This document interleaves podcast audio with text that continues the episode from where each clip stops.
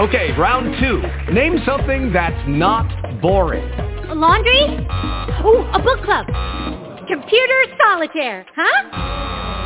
Ah, sorry, we were looking for Chumba Casino. That's right. ChumbaCasino.com has over 100 casino-style games. Join today and play for free for your chance to redeem some serious prizes. ChumbaCasino.com. No purchase necessary. Void where prohibited by law. 18 plus. Terms and conditions apply. See website for details. Blog Talk Radio.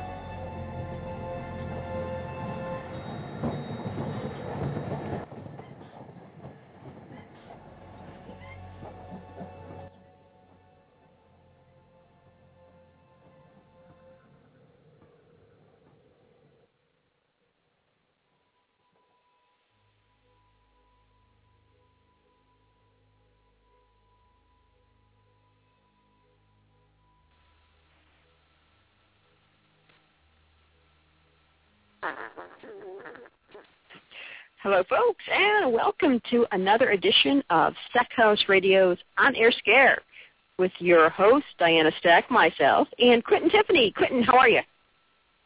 Hello. I'm good. Oh. I could have been like, this is this is strictly for my gay or gay friendly friends who have seen RuPaul's Drag Race. I could have said, hi. Anyway, Oh, um, um, no, it's terrible. I don't even really watch the show. I just put it on for like background noise, Liar. and it's on. okay, maybe a little, but That's okay. I only watch Glee for background noise. yeah. Mhm. He's like, yeah.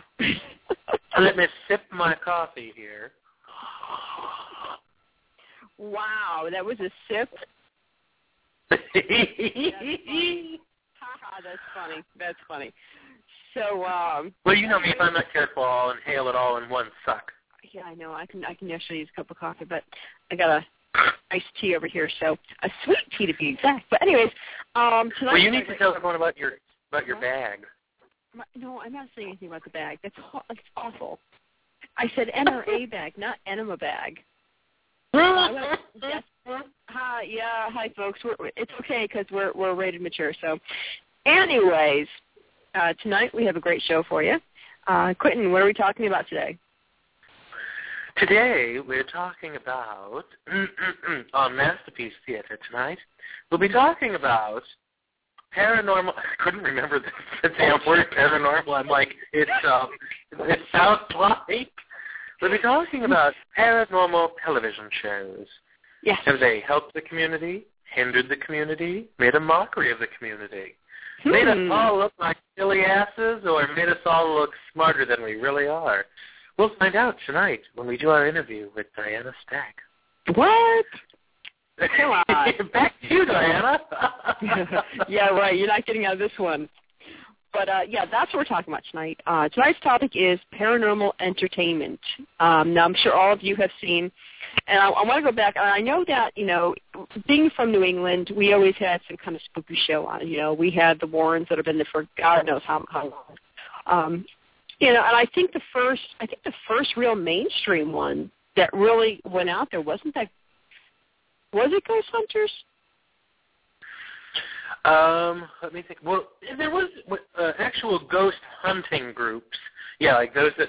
Yeah, no, no, there wasn't. the No, no, that's wrong. Mhm. Were they the first? Well, it wasn't one particular team. Remember America's Most Haunted, where yeah, they were like amateur teams each week. Right. It, it was a family that would be put in there, and they have to survive a night in a haunted place or whatever it is. Yes, and that was Yeah. with um, oh God, that, um, the the the, the lady, the creepy lady from Poltergeist. Um, Linda Oh. Blair. no, not Linda Blair. What- Yeah, but Linda Blair. But Oh. wasn't, hold on. Yeah, but Ted, she uh, played, played the... I am addressing the living. yes. Well, there she yes, is. if I remember, it was Linda Blair. Linda Blair did the the intro. Like she'd be like, right. "Welcome to Castle Dracula." You're Yeah, because walk. Blair, you know, she couldn't get jobs anywhere else. No, she was so desperate. My cousin, who's a, a chef, mm-hmm. got a got a job at. It's, you would know it. It's up in New England, like in Massachusetts, Spooky World or some crap like that. He was a chef there, and Linda Bl- Linda Blair, because she had no other jobs, came there to do like promos for the place, and he had to cook for vegetarian dinners. And I'm like, boy, we certainly have sunk to a low level. That's only eat pea soup. Oh, that's awful. I'm sorry. You're, you're hearing my uh, my cabin. I want tea. I want tea. My husband's like, you should have tea. I'm like, I don't want tea. I want coffee. But um, yeah, I remember that. I remember that. Uh, the America's Most Haunted, and I I think, but I think as far as like one team having their own show dedicated to them. Firmly and alone, Yeah. I think it was Ghost Hunters, was it? And we're not talking about documentaries. There was tons of documentaries, but the actual mainstreamed every week it was on. And for Can I just say this? Yeah. Before they started with the paranormal groups, and they were just shows like Unsolved Mysteries, where they would mm-hmm. sometimes get into the paranormal, Yeah. I, I have to say this. Whenever they did shows, and mind you, it was the 90s, and it wasn't as big of a topic as it is now. Mhm. Like people would talk about, oh, past life memories or things. It was Yeah. every time, every time. It was like some big, fat, like, I- I'm trying to choose my words carefully, some big, fat, deep southern, no offense to southerners, I'm just saying that's where the people would often be from, big, fat, greasy, like deep southern women with bad hairdos.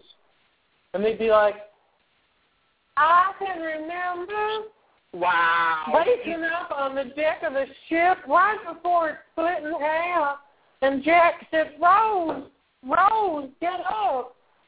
I remember it so well, I can still see I And mean, we're being canceled. Did you just say we've just been canceled? Now see, whenever now see for me, whenever what I remember of the old shows like that was that it was always some kind of you know creepy pedo guy. Oh, You know. yes, yes. Um, it, a lot of times it was that too. With what, Yeah, you know, glasses. you know, my, that one pedo guy. That well, I'm not sure. He's, I'm not gonna say any names because I'm not sure he's a pedo, but you know what I'm saying. But come on, he just looks creepy. Just that, that, he'd be like, you know who I'm talking about. He'd be like the one uncle you'd never leave your kids alone with. oh yeah. You know what I'm talking Oh. about? You know who I mean? And I don't know folks, we're not- exactly who you mean. Yeah, we're not going to tell you folks because we don't feel like being sued. But anyways, um, Okay, yeah. I ain't that rich. but yeah, I mean, I think you know we remember those shows, remember the the uh, you know uh, the documentaries and everything else. But I think you know the onset of the the actual paranormal investigators TV show, and I think from there it went. You know, and, and when Ghost Hunters first started out, I loved it. You know, I, I watched it. I said, wow, these guys are really scientific. They're great. They're not kooky, and I really was attracted to that because you know having I mean and I was my first formal investigation was when I was 17. So from that point on, so and when you when people say that they've had experience as a paranormal investigator, you know that experience should be from the point of your first formal investigation, your first actual investigation, not you know, you know I was in my bedroom one day and I heard a creaky noise, so I went to go see what it was. That's not investigating. That's being nosy. Um, that's just being creeped out in your bedroom in the middle of the night. well, I, I never understood people who were like, "Oh, how long have you been investigating?" Be nice. Well, when I was nine and a half, I thought I saw a ghost and it interested me. Ever since, since I was nine, I think since Yeah. I was nine. Yeah. We're talking about from the point that you actually did your first investigation. I was 17. Um, stopped doing it probably when I was 36 or 37. So it's about 20 years. Um, I thought you were oh, only crap, I 29. aged myself. Anyway, Ah! I did. Oh shit! I didn't want to do that. Yeah, I'm fixing my coffee, so sue me. Can Anyway, we can we just delete this entire episode? yeah, Is there a way to do edit it? that part out because uh, I'm not aging myself.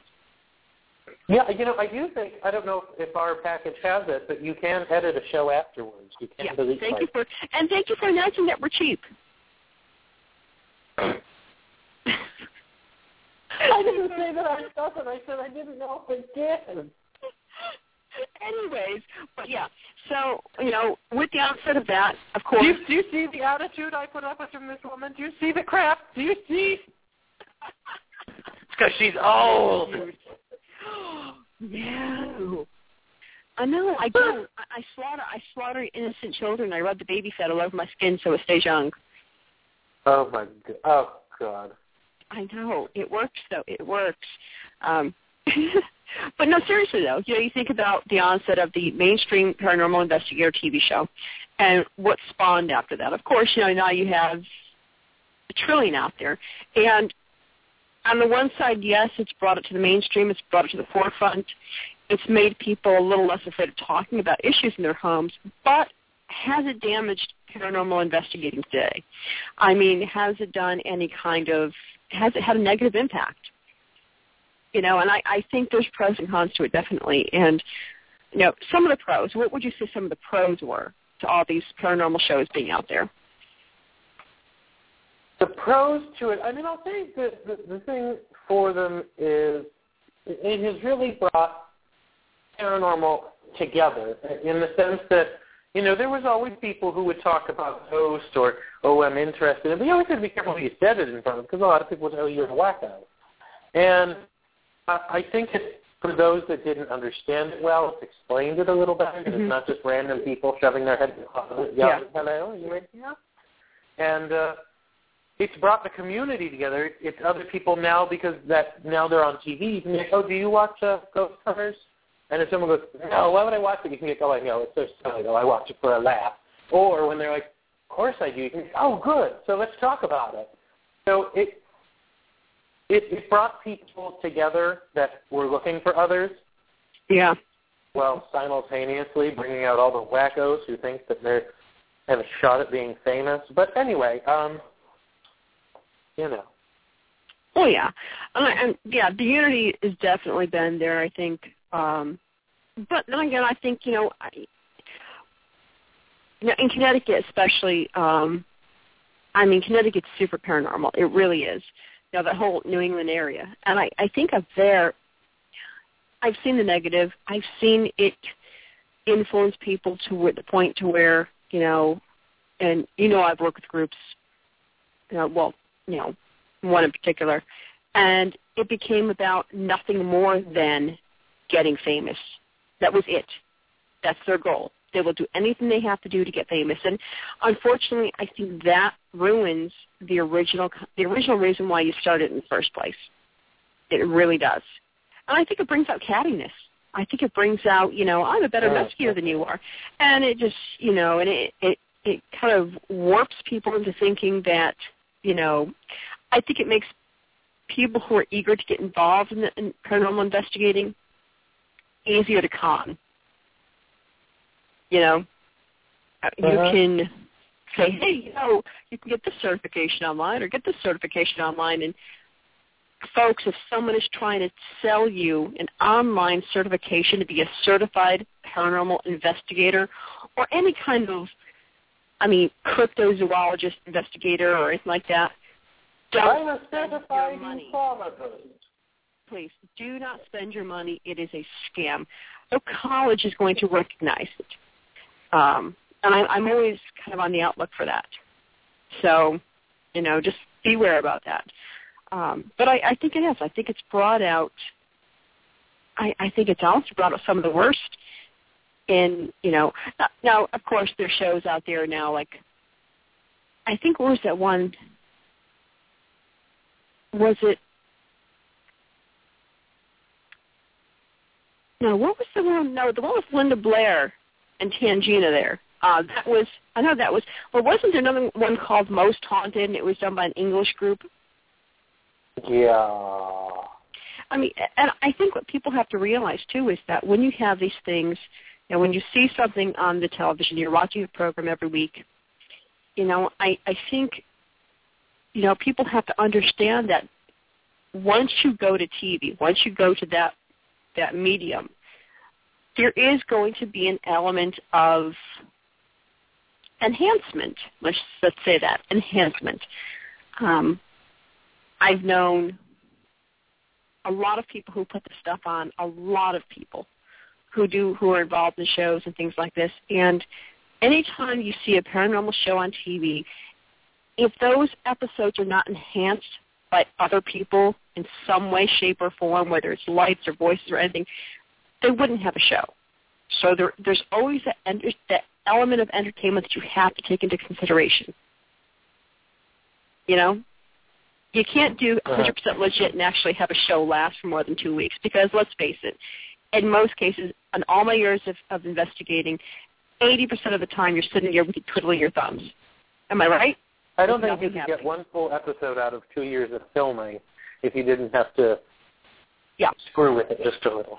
Yeah, you, that, you're right. You have to. You got to do something because there's no way. Um, I was watching Ghost Lab today, just kind of going through some shows and everything for the uh, for the show tonight, and you know, I when I first started watching them, I, I kind of was like, you know, oh god, these guys are clowns and all they're overacting. Yeah. You know. Is that the one where they do like the or is that the one where they do the extreme stuff or was that called extreme paranormal? Oh, I, I don't know. There's so many. There's so they many. bury the one guy or Oh God, no! I hope not. No, not these guys. Oh my God, that really that's ridiculous. No, actually, it might have been. I don't know. um But anyways, these guys are two brothers that do this, and you know, and I thought, oh God, these guys are clowns. They're going to start faking stuff and everything else, whatever. And I, I got to say that a lot of the evidence, so-called evidence that they were getting, they were throwing out. They were like, oh no, we proved it was a guy walking in the background. We proved it was a light, you know, from the from the street, or you know. So it, I was like, okay, so they're they're actually you know, legitimately throwing things out, and you know, they got a couple good. I, I found myself entertained, thoroughly entertained. So you know, they're not they're not that bad. Um, there's some shows out there that I just I roll my eyes at, and I'm like, my God, when this whole trend is over, no one's ever going to take a paranormal investigator seriously ever again. That's my fear. I think that's my biggest fear with it all. Well yeah, I hear you. Well, that took you long enough. Were you drinking? Coffee. when aren't I drinking coffee? Oh God. You know, what? I and I I kind of I made a uh huh at one point, but my little microphone thing slid down under my beard, so you probably couldn't hear Oh, me. I have to always kind of dangle it on my on my beard, otherwise if it. I most people don't know this, but I have a very long beard, so if it slides underneath, How long- you can't hear me. How long is it now? Uh, I cut it not too long ago. I don't know if I if I stand up straight and square off my chin rather than hold it up or down. hmm Mm, right in like right in the center of my chest. Wow. Yeah. There, it's highlight. Do you, do you braid it? Sometimes just for giggles. Oh wow. Are we going to chin, chin hair braiding? Yes. Beard braiding. That's how that's how we do it. That's right. But um yeah, I mean, so what one I mean, what kind of shows have you watched? What kind of things what kind of experiences with different shows have you had? Um, you know, I've really watched all the different ones that have been out there. Whether I only watch one episode or not depends on the show. Mhm. Um, I think the show I was thinking of was Extreme Paranormal or something to that effect. mhm. Um, and what I didn't like about that show was it was three guys, and uh, like one particular episode, they go to. What on earth was that? Sorry, I was itching my nose. Oh, um, what they did in one episode, which I thoroughly disliked, um, they went to a prison, and you'll probably know the one I mean. It Mhm. was um, the, the one that the inmates took it over. Yes. And yes, well, that particular prison, there was a man who was, you know, um, in his cell, and the other inmates got in there and lit him on fire and burned him to death. Mhm. Um, so what they did was they closed one of the guys in the cell, and then I guess locked him in and took um, some sort of saw, I wouldn't know, and start like trying to, and they start cutting the bars out of it, you know, and they're screaming the whole time, "We're coming in to get you. We're gonna burn you alive!" and screaming and yelling, and you know, like it was idiotic idiotic. And another one they did, they went to like a mental hospital, and they took Okay. the guy that they they took their their one guy and they what the hell did they do? Oh, they put him in a straight jacket, covered his eyes, and tied his hands or whatever, straight jacketed him, and put him in a circle with a bunch of toys. And left him like rolling around in there like a like a crazy person. I was like, this is retarded. Oh, my God. I mean, it was just the only way to describe it was messed up. Um, they did one where they buried the other guy. They put him in a coffin and buried him under like six inches of dirt. You know, nothing great. I mean, Really? By putting you in the ground, the dead will come to get you now. So take EVPs while you're under the ground. I think that only had three or four episodes before getting the boot. Um, yeah, I would think so. I mean, they've got what they got Deep South Paranormal and all kinds of crazy stuff. And I mean, you know, like I said, there there, there are a couple shows out there that you, you know they're you know they're professional, they're scientific, they they they have a nice appearance, things like that. It, it's when it starts becoming disrespectful, and I was never a fan of the term, you know, ghost hunter. I, I to me that's just like what what are you gonna do to catch it? You know, mount it, put it on the wall. You know, so that that term itself always kind of you know, just kind of got me a little bit. But um, you know, it's it's when paranormal investigating shows get disrespectful. You know, you don't you don't really know what you're dealing with out there, and, and to sit there and you know, and and, and my my thing was always know, the the one person in the group who's the super psychic. I'm a super psychic, and I am so sensitive that I brace yourself. I'm going to say something adult. I'm so sensitive that I orgasm when someone sneezes on the other side. Oh my god. But it's true. You know, how many of the shows out there do you see going into clients' houses and you got the one that gets possessed? Well, you got the one that you I mean I'm talking about like screaming out people's names and you know. Well, what about that really big fake one whose name I can't say because while I should be saying his name, I'm going to take a sip of my coffee. Okay. Oh yes. I'm going to sip my coffee too. Yes. Oh my God, he's so damn Mm. fake. And I know people. I, you and I both know from Gettysburg, Mhm. shop owners that you can talk to. When they went to Gettysburg, Yes. he literally went on the tour of the house like Yeah. five times before doing the show that night. And of course, when he shows up, they're like, he has never been to this location before Yeah. and knows nothing of the location. Yeah. Yeah. I mean, you know, it's you know, this is Ooh, a where bag of chips. What? I found a bag of chips to have with my coffee. Oh God, that's horrible. Oh no, we're gonna get sued. Um, oh, but anyways, but yes, you're right. I mean, you know, you, you really, I think if you're going to represent the paranormal investigative community, you really got to be careful about what you're put, putting out there. You know, I mean, I've seen groups out there that have, you know, like I said, this whole the whole psychic thing my thing is this is regardless of my I've said this a million times, regardless of my personal experiences anywhere, when you're investigating, it should be always, always, always scientific and so I was distracted. It should always be done scientifically and you never lead off with the person saying, Hey, I'm a super psychic. You never tell a client that. You never come off and say anything about your psychic feelings or, oh, I experienced because with the client, you you really want to show them the, the rock solid evidence. You know what I'm saying? first thing you want to do is go ahead and try to debunk everything.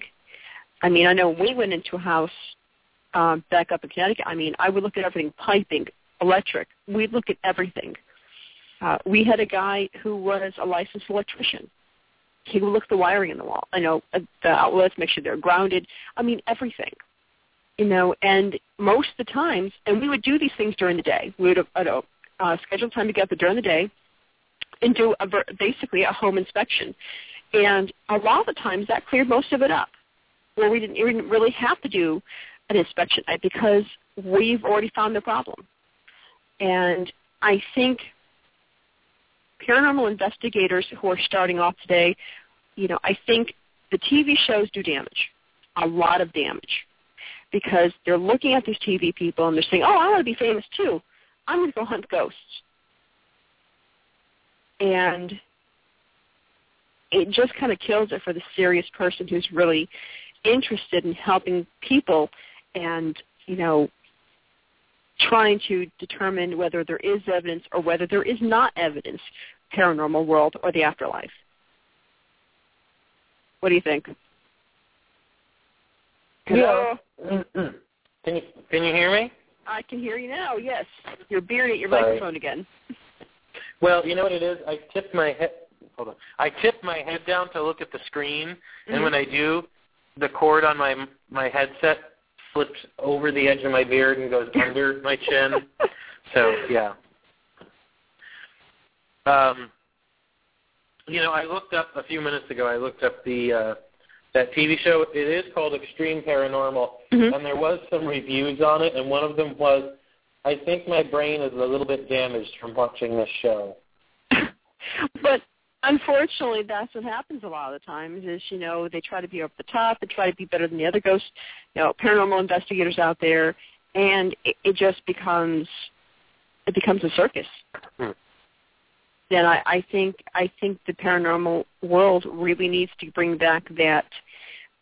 I'd love to see a group that invited a skeptic to go along on every single investigation because to me, they're going to be the ones looking for explanations, reasons. They're going to be the ones saying, "Okay, wait a minute. You know, you know, if you're in an open abandoned building, temperatures are going to fluctuate. You cannot determine a base reading there at night. It's going to fluctuate. You know, something that has you know a lot of electronic equipment in the house.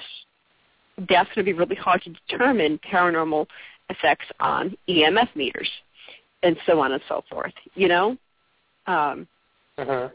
I think that's going to have. I, I'd like to see. And, and too many groups are afraid of the skeptic. They have the wrong view of the skeptic, and I'd like to. I'd like to think that you know when I do investigations, I go in with the skeptic's mind because I want to prove it wrong. Because if I can't prove something, if I can't prove that something's not paranormal, if there's something that I can't explain away rationally, then what's left has We be that first group that I ever worked with. They pretty much said, "I don't ever want to hear you say, all right, I'm here to prove there's a ghost in this house, or Mhm. let's look for the ghost." He's like, Yep. because what you're supposed to be doing is going in there saying, "Well, let's see what's really happening here," you Mhm. know, and exactly. they, you know, it's groups like that that under they want you to be a skeptic, but then you get those groups who are out for for fame or they just want that. I think a lot of times it's people really want to know that there's an afterlife. So rather than do all Yeah. the hard work, they just want it easy, easy, easy. So everything they get, it's easier for them to just say paranormal rather than Yeah. accept. Now, you know, we've said before on the show that just Mhm. because there is a natural explanation doesn't mean that it wasn't paranormal. It just means you can't use it as scientific, undisputable evidence Right. Right. because it can be explained. Exactly. You know, Exactly. you know, just because just because my radiators clink sometimes when the heat Mhm. comes on doesn't mean if I wake up in the middle of the night and hear something going bang, bang, bang, bang, bang on my radiator, yeah. does it mean it's the heat? There could be something going on there with the heat. But It could be air in could your- be something. Yeah. Yeah. It could be air in your lines. Yeah. But you're right. You know, and I- and I think that you know having, you know, I, there's one grew up in Connecticut, old, been around for a long time, no names.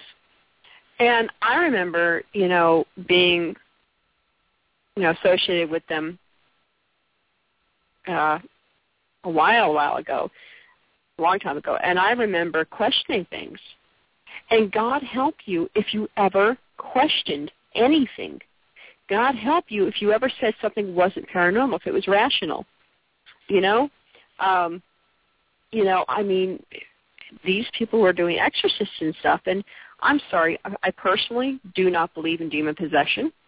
I don't think it's real. I don't think it exists. I think people who are so-called demon possessed are just suffering from severe mental illness. Um, Yeah. and if you don't think that the human body can react that way, can. Absolutely can. I think like demon possession, if you take somebody and you seriously possess their body with something that is inhuman and it overtakes their body, personally, I think it would kill a human. I really think it would kill a human. I don't think a human body could survive that. You know, maybe a couple of cases where humans have actually died from being demon possessed, maybe those were legit. Because I seriously doubt a human being could survive being possessed by what we would consider to be a demon. Make sense? So when I see people just, you know, kicking their legs and spitting around and, you know, I've seen people mental Well, you know, and the the thing is, I mean, nobody gets famous for demon possession anymore. Like nobody. So I don't understand these people who intentionally fake it. Like, why? What? Are, what? Are you, no one's going to be like, You've got to be a real dumb hillbilly if you think that's going to get you famous. Because I'd love to even if it was real, on the show. people aren't going to believe you. Yeah. yeah. I mean, and that's Yeah, I I mean, this Bob Larson guy on the show, you know, but uh, I'm having issues getting through. Um, Um, but you know, Well, you know, my thing with demon possession is I I personally don't believe in demon possession uh, Mhm. because I don't believe in I don't believe in demons. Um, I do know someone, and again, I can't say names, like I really can't say the name, but there is a person who lives right here in my town who, you know, there's local authors and they can write Yeah. local haunted books that they'll sell in Barnes and Noble right. one of those kinds of books. This nameless person, I I cannot even hint at who they are because I'm Okay, sure okay. Um, she's in this book, and she claims, "Oh, I get possessed all the time." She's like, one time I was one time I was possessed. She said one time I was possessed, and I even caught on fire, and I didn't even know it. Now, again, as soon as I say this, I have to end the subject so I don't accidentally say who they are. hmm this person has an extensive history with the psych ward, like, that's Yeah. total truth. But the Mhm. person writing the book didn't incorporate that this person has been in a psych ward for long, extensive Yeah. periods of time for mental conditions. Am I making fun of the person? No. Am I trying to discredit Mhm. them? Yes, because they tell people, "Oh, I get possessed," but this person knows they've got mental problems. The author of the book knew they had mental problems. Yeah. And you really have to dis- I mean, you really have to disclose. that. And and the thing with with things like demon possession, and, and you see it on so many, you know, movies and things like that. And you know, can people with what we would call mental illnesses can they be manipulated by spiritual beings? Can they be, you know, you know what I'm saying, influenced? Doubt that. That I don't doubt. Um, but full on possession, like full on, you know, pea soup, twisting head around, Oh. like Linda Blair? No, I don't believe that.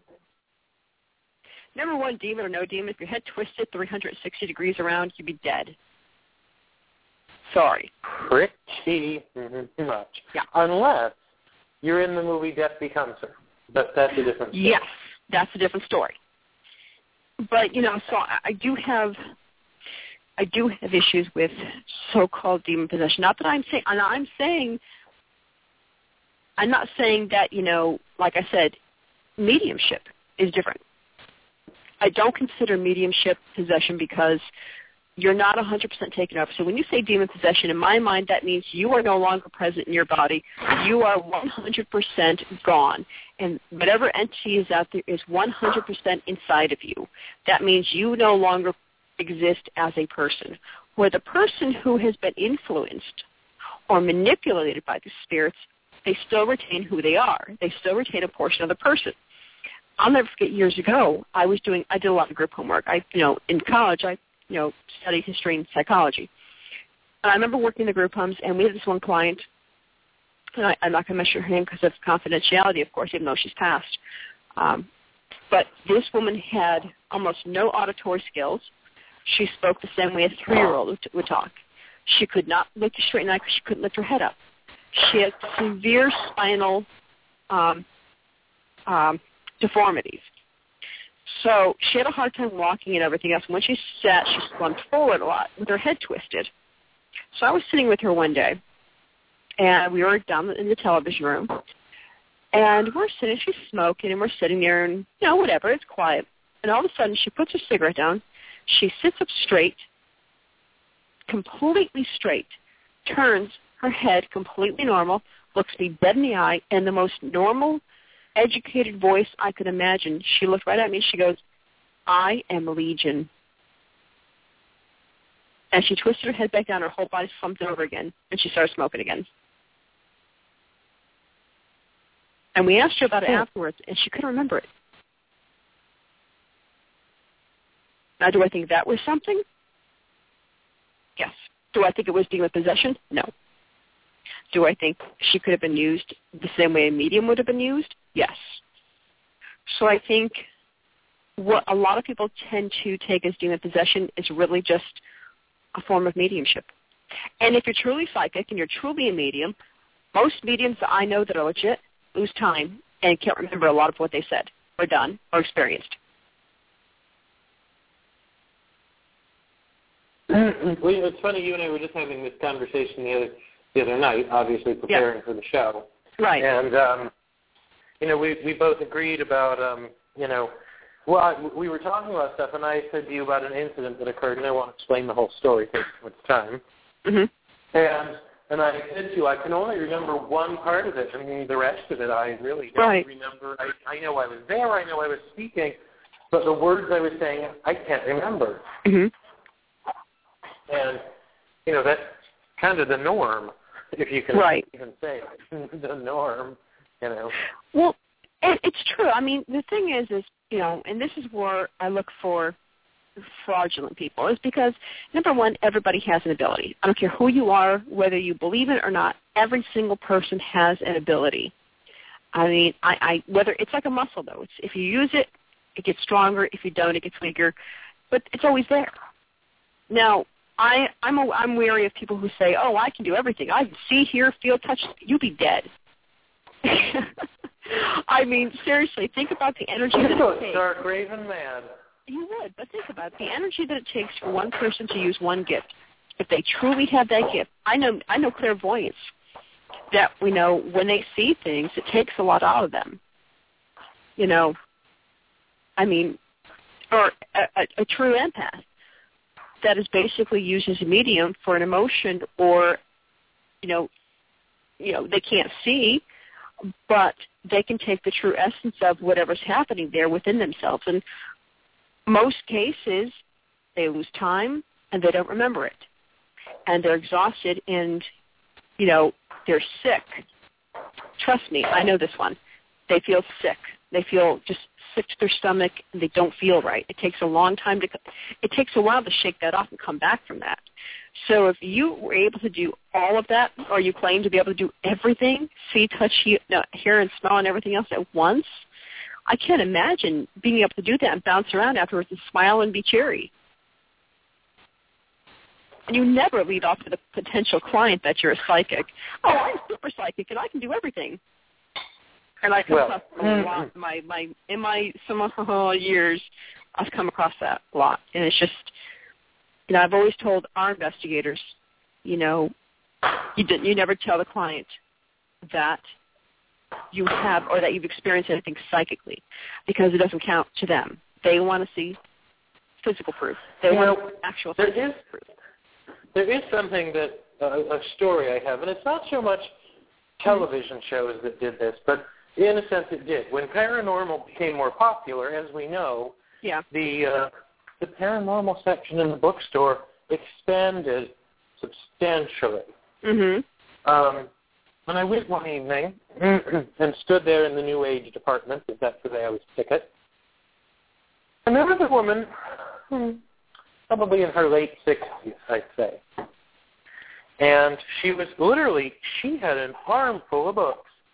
And, you know, there's those women who are older that Mhm. are New Agey, but you can tell Right. ones. She was, she was not dressed like a New Agey kind of woman. She was Right. kind of conservative. Okay.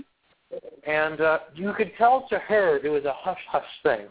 Mhm. She had an armful of books, and I said, you know, I said, is there something particular you're trying to find out? I said, maybe I can help you. And she said, well, I really don't know what kind of books to get here. And she had all different books full of ghost stories. Mhm. And she was, I need something that explains it to me. And I said, what do you mean? She was, well, these all seem to just be full of stories. And I said, yeah, that's what they are. And she goes, but where does it explain it? She goes, how do I know what something is? And I said, well, why don't you tell me what the problem is? I said, it's okay. I said, "Just tell me what's going on. And she goes, well, it's a friend. She goes, and she doesn't want anyone to know about this. And I said, well, what's wrong? And she said, she says at night, you know, she'll see these three figures appear in her room. She said, you know, like they'll stand in the corner and be looking at her. She said, and, and then she was, they'll they'll like levitate up into the air. And well, she told me the whole story, and and I thought to myself, good God, that has to be very frightening, you know. Mhm. And, Yeah. I, and I believed her because these people were not the type, they did not believe in ghosts. Or it was the type, if it happened, you never spoke of it. So if you spoke of it, it was bad enough. And, Right. you know, she was like, my friend doesn't want anyone to know, blah, blah, blah, blah. And I said, if you give her those books, I said, you're only going to scare her. Yeah. It's not going to help. I said, what you need to find out is what kind of spirit they are and what they want. I said, and why did they suddenly appear? And uh, she's writing everything down that I'm saying. I gave her my name and number, and she said, you know, my friend probably won't call you. She said, because if this ever got out, my God should be shunned. You know, and these must have been old church friend ladies, you know, who were keeping the secret together and were Mhm. petrified of it ever getting out. And I thought, you know, I thought, and that's a shame. But that's where TV shows can sometimes help when they're being honest. You know, Yeah. like I've always liked TAPS or ghost hunters because they're not going to come in and I mean, yeah, there's a little TV magic to keep the show on the air. Right. Of But course when there they're is. talking to people, it's not a bunch of bullshit. Like they're not like, Mhm. hey, you know, Yeah. they, uh, And I have always liked the way that they've handled things. Yes. yeah, like I've never heard them say it's a demon and slowly spell out the name of the demon letter by letter, like flashing Mhm. it. Yeah. You know, as we know, a particular other show did. And all I Oh. can think to myself is, you know, Mary loves Mary loves Richard. Mary loves Richard. That was a good one. that was good. I loved that episode. That was grand. It was great. But you're right. I think you know the paranormal shows out today. If it does nothing else, it makes people who normally would be afraid to talk about their situations more comfortable about talking about it. You know, they'd be like, "Hey, you know, you like you see that show on TV? Oh yeah, I saw it. Well, you know, I have something like that that happens in my house. Really? Oh, that's neat. So it makes it more acceptable, or more accepted, I should say. It makes it more accepted than it was years and years ago. I mean, I remember when I, you know, we at the height of our investigating. I mean, we were so old school. You know, I watched The Conjuring the other night with Jeff, and it was funny um because I saw like the old voice recorders with the microphones and everything else, and I remember doing things like that. I mean, because you know, a lot of those old school techniques really, you know, to this day, some of them are just really good. And sometimes you just can't beat old school, you know. Um, I remember going out to the to the you know the photo lab and developing, you know, God, hundreds of photos, you know, just to get five good ones. Um, I remember those days cataloging cassette tapes. Remember those? Well, yeah. Yeah. Yeah. Okay. The the the what do they call them? The mini, yeah, the Yeah. little tiny cassette Mhm. tapes, and yeah, Yep. I have one of those. But Um, you know what? I love mhm. them. I absolutely love them because for each tape it was new a new case, a new tape for each case. They were labeled and cataloged and everything else, and you had it there. You know. You know, it wasn't as easy to get from file to file like we can now, but they had they they were good. Um, Mhm. uh, something that a show that I wanted to bring up, seeing as I don't want to use their exact name, we'll call them Pennsylvania Paranormal. That's a good one. Yeah, Pennsylvania Paranormal. King, King of the They, Demons, uh, right? oh my God! Every episode. Well, of course, he's connected with a particular New England family that Yeah. I can't Yeah, and and they're all Um, superior to everybody else anyway. So But everything was about demons, demons. Mhm. And then I remember for like three episodes Yeah. in a row, there's this demon and his name, and they would like flash two letters of his name on the screen because they they wouldn't say it and they wouldn't spell it all out at once. see, to me, You know, He keeps I don't he know. keeps trying to get me. I've battled him before. I've battled him once before, and he's looking for me. He's trying to find me. And then they end up at a place, and the woman thinks there's a demon in the house. And he goes, "This is the place." He goes, "This is." He goes, "We. This isn't by chance that we were called here." He goes, "We were selected for this by that demon, and he wants us." And I'm like, ridiculous. I don't think we're that significant to demons. You know, and another- another thing, the word demon actually, and uh, we were talking with Corco last week. If you look at the root of the word demon, it was daemon, and it actually um, acknowledged a benevolent spirit.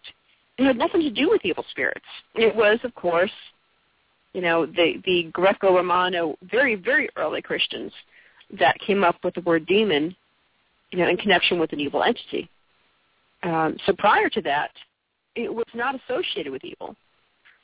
You know, we've associated with evil, and you know, my view on evil. Uh, yeah, is there are there malevolent spirits out there? Sure, there are. There's malevolent, but do I think that there's black and white, good and evil in this spirit world? Absolutely not. I think the majority of it's gray.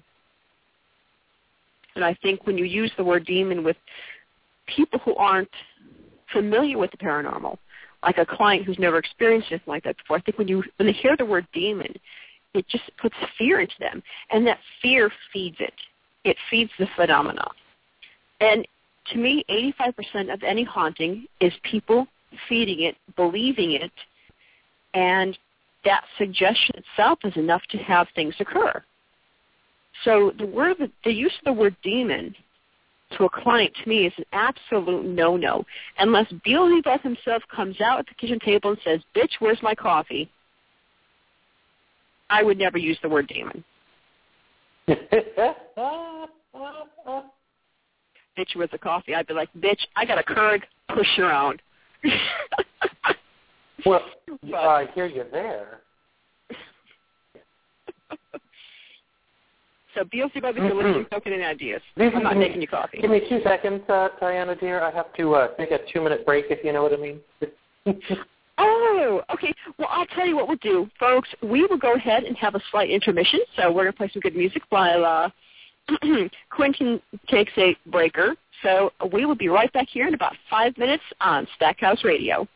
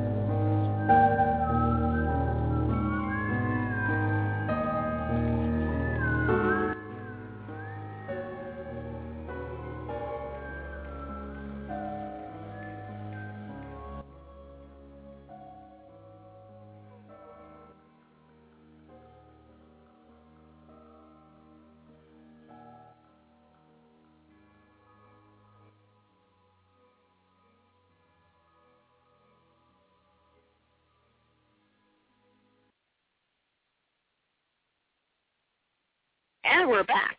So uh, it was a little tiny intermission here. Hope you enjoyed the creepy, creepy music. But what were we talking about? We were talking about demons, right? Yes, yes. Um, like I said, I've been investigating around 20 years, maybe just maybe just short of it, right about there. I know, hush up. But anyways, I'm young at heart. I never had kids, so I never grew up. so mentally, I'm like you know 10. Um, Well, but, yeah. You know, I think one thing we always kind of hesitated to do, and whether we believed it was so or not, we never used the word demon with a client because we found that when they hear the word demon, it just makes them go haywire, and they're like, "Oh my God, this demon in my house!" So yeah, I'm always a big, big Larry. What about that too? And and let's face it, psychology. You know, I had a dual study in college with history and psychology for four years, and our brains are so so powerful. I mean, you. Can, I mean, if one person in the house has an experience and they mention it to somebody else in the house, that person in the house is going to have that suggestion planted. So when they hear something, they're like, "Oh, wait, this person said they heard this, so this is what it is." That will spread. Well, the here's, here's a here's a question, and maybe Yeah. someone can answer it. okay. When someone says there's a demon in the house or someone is demonically possessed, Mhm. depending on your religious group, you will call a priest, you know, or some Baptist minister or or whatever, whatever you call, you call, right? 911. Well, my question here is, if a demon is strong enough to come into a house unsuspectingly, like they're Mhm. not doing devil worship, he just walks in, Yep. you know, he admires your living room set and Mhm. thinks your wallpaper's ugly, and he moves in. Why is it if he's strong enough to come into your house and take over your body, you know, just boom, hi, I'm here, I'm taking over, Yeah. how is it another human being can force him to leave? Like just by saying certain words. Oh, the obvious. okay. If I'm yelling at you at this demon, the power of Christ compels you. Well, I'm sorry. If the house already has crosses and things like that, obviously the power of Christ did not repel them from the home. Why is it now just because some guy who's getting paid to do this is saying it that oh the demon will leave? You It's kind of like it's kind of like this. If you have somebody in a hospital, okay, and they have a headache, or in their doctor's office and they have a headache, and you give them you give them a mint, and you convince them it's a brand new medicine, it's going to be chewable, it's mint flavored. You eat this, it affects your pain immediately, and within 15 minutes that pain's going to be gone. And they believe enough, and they eat that mint. Guess what? It's gone. A lot of a lot of exorcisms that that are done you know, they're done for the benefit of the person because it's a placebo effect. It really is. If the person who is, you know, quote unquote possessed believes that, you know, firmly believes that they're possessed and an exorcist comes in and gives them that full rite of exorcism, they're going to believe, oh wait, there's a priest here, he's exorcising the demon, I can be free of it now. Now, is that a cure? No, it's a band-aid you know, largely what you'll do is you'll find some kind of neurological, you know, issue below that person. Like I said before, if, if you're thinking about what a demon truly is, and if that entity truly possessed a human body, I seriously doubt any human body out there today could survive it. I really doubt. I really doubt that. So I think a lot of what people are calling demon possession is maybe manipulation and influence by these spirits rather than full-on possession. Um, no, so the exorcism really is there as a placebo effect. Like I said, I would love nothing more than to get Bob Larson on this show. God, I want to get that man on the show. I don't think he'll do it though. I think he's afraid of us. but anyways, you know, th- this is why I'm so, I'm really hesitant to use the word demon. Um, I believe there are human entities, human spirits, and I believe that there are non-human entities and spirits. Uh, and that's I, and I, and I don't, I'm not a big fan of the term ghost. Really not a big fan of it. To me, the word ghost, I'd much rather use spirit. You know, if you're using the word ghost for something that's just a memory, um, you know, that, that repetitive haunting that goes over and over again, and it's really the remnant of the essence of somebody who used to do these things. You can maybe put a ghost to that. Um, but something interactive, uh, I, I really, I, I think ghost just discredits the entity. You know what I'm saying? Mm-hmm. So I, I just I, I'm really careful what terminology that I use. I really am. But no, no, I I, I think exorcism itself is complete placebo. It, it's like giving somebody Tic Tac telling them an aspirin. Yeah. And you know, I, I it's it's noticeable where I've seen ones where people have demons removed from the house, hmm and they'll be like, "Well, we were Methodist, but someone told us that this pagan priest should come in and do it, and so we had him come, and oh, it got worse. It got by far worse. hmm So we finally called our pastor, and Yeah. he said, "You should have told me sooner." And he came, and it was horrible and horrible, and screaming, yelling, shutters banging, and he got it to leave. And I thought, yeah, because to you, you were doing something guilty and bad by calling a pagan priest to come Yeah. in. So suddenly, the demonic possession of your house escalates because now Right. you're punishing yourself. So at that point, I realized it's all psychosomatic because a demon doesn't really. If if there was a demon in your house, I don't think they're going to care what person you have come in and scream at them. It doesn't make Mhm. a difference. And you're right. I mean, the thing, well, you know, like I remember, um, you know, and, and I, I'm really, you know, I just, but we were, you know, I was with the meet and greet with the group I'm with now, and uh, you know, a woman came up to her, just chit chatting a little bit, and she goes, you know, well, well, you know, if you want the spirit to leave your house, you know, what do you do? And I said, well, let me ask you this: if you're having a dinner party, and you have one of your friends come in and they're just acting like a jackass, they're obnoxious, they're breaking things, they're interrupting everything, they're you know just making your party a horrible thing. What do you do? She goes, I'll kick them out. That's what I'll do. That's my house. I said, exactly. No different. She goes, really? I said, yeah. So it's your house. You determine who stays and who doesn't. I said, you have that authority. And once you realize and accept that you have that authority over your domain, you are in control of who stays and who doesn't. At that point, you don't need anybody else getting rid of your spirits. You can do it. She goes, thank you. She says, that makes a lot of sense. And it does. It's as simple as that. There's really no need for a big production.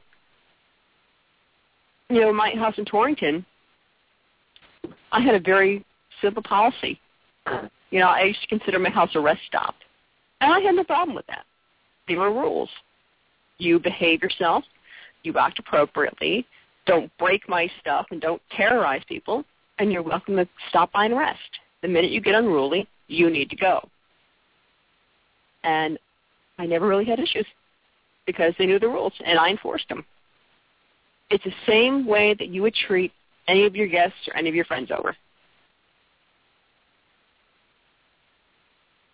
Hmm. Are you sleeping? I agree. I do agree. You know, it's people, you have authority over your domain. You know, you just need to accept it and use it.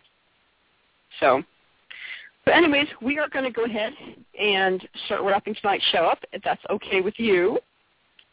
Now, Oh, that's good.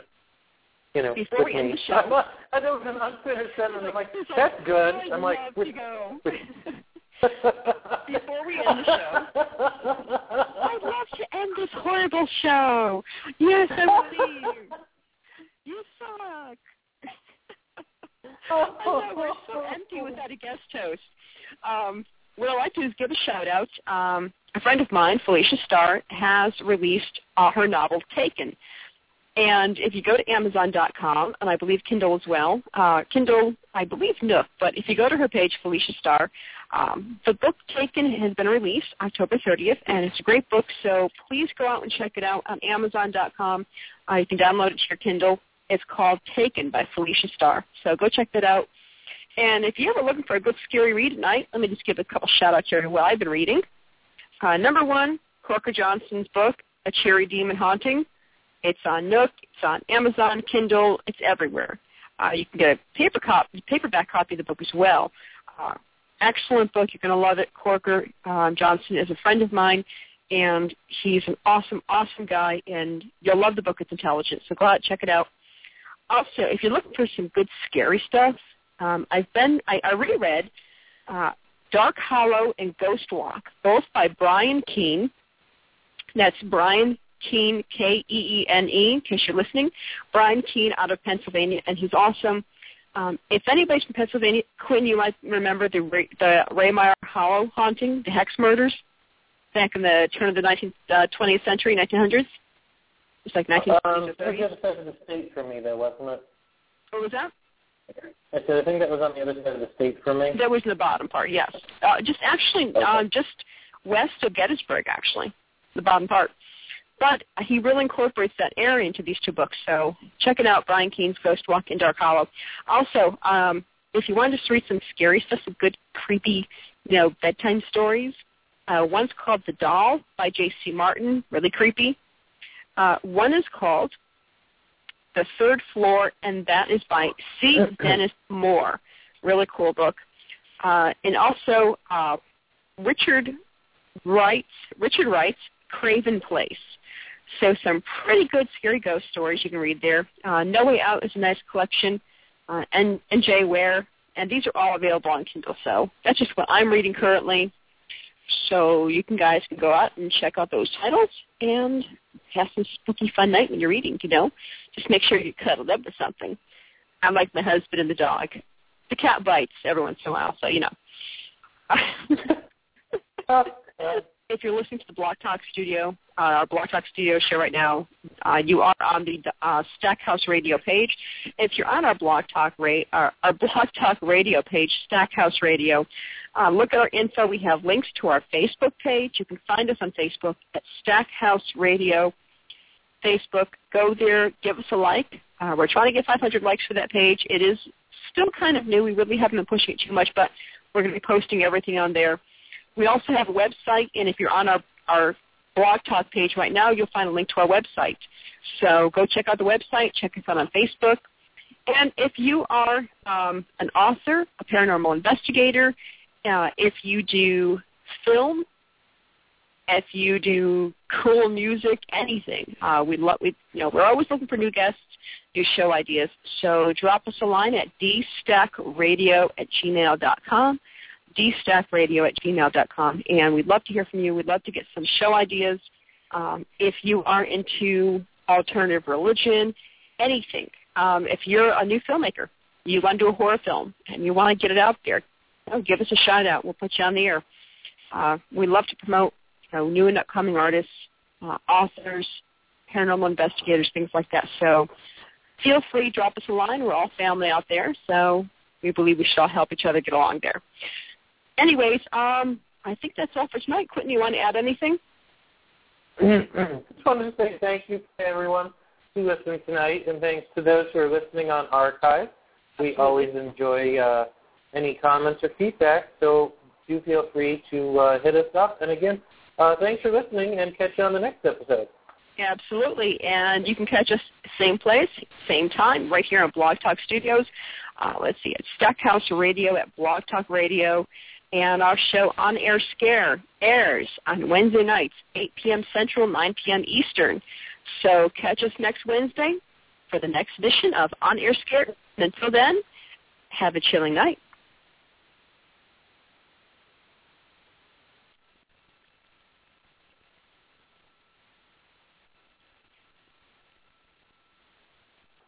Step into the world of power, loyalty, and luck. I'm gonna make him an offer he can't refuse. With family, cannolis, and spins mean everything. Now, you wanna get mixed up in the family business. Introducing The Godfather at ChumbaCasino.com. Test your luck in the shadowy world of The Godfather slot. Someday, I will call upon you to do a service for me. Play The Godfather now at ChumbaCasino.com. Welcome to the family. VGW Group. No purchase necessary. Void where prohibited by law. See terms and conditions. 18 plus.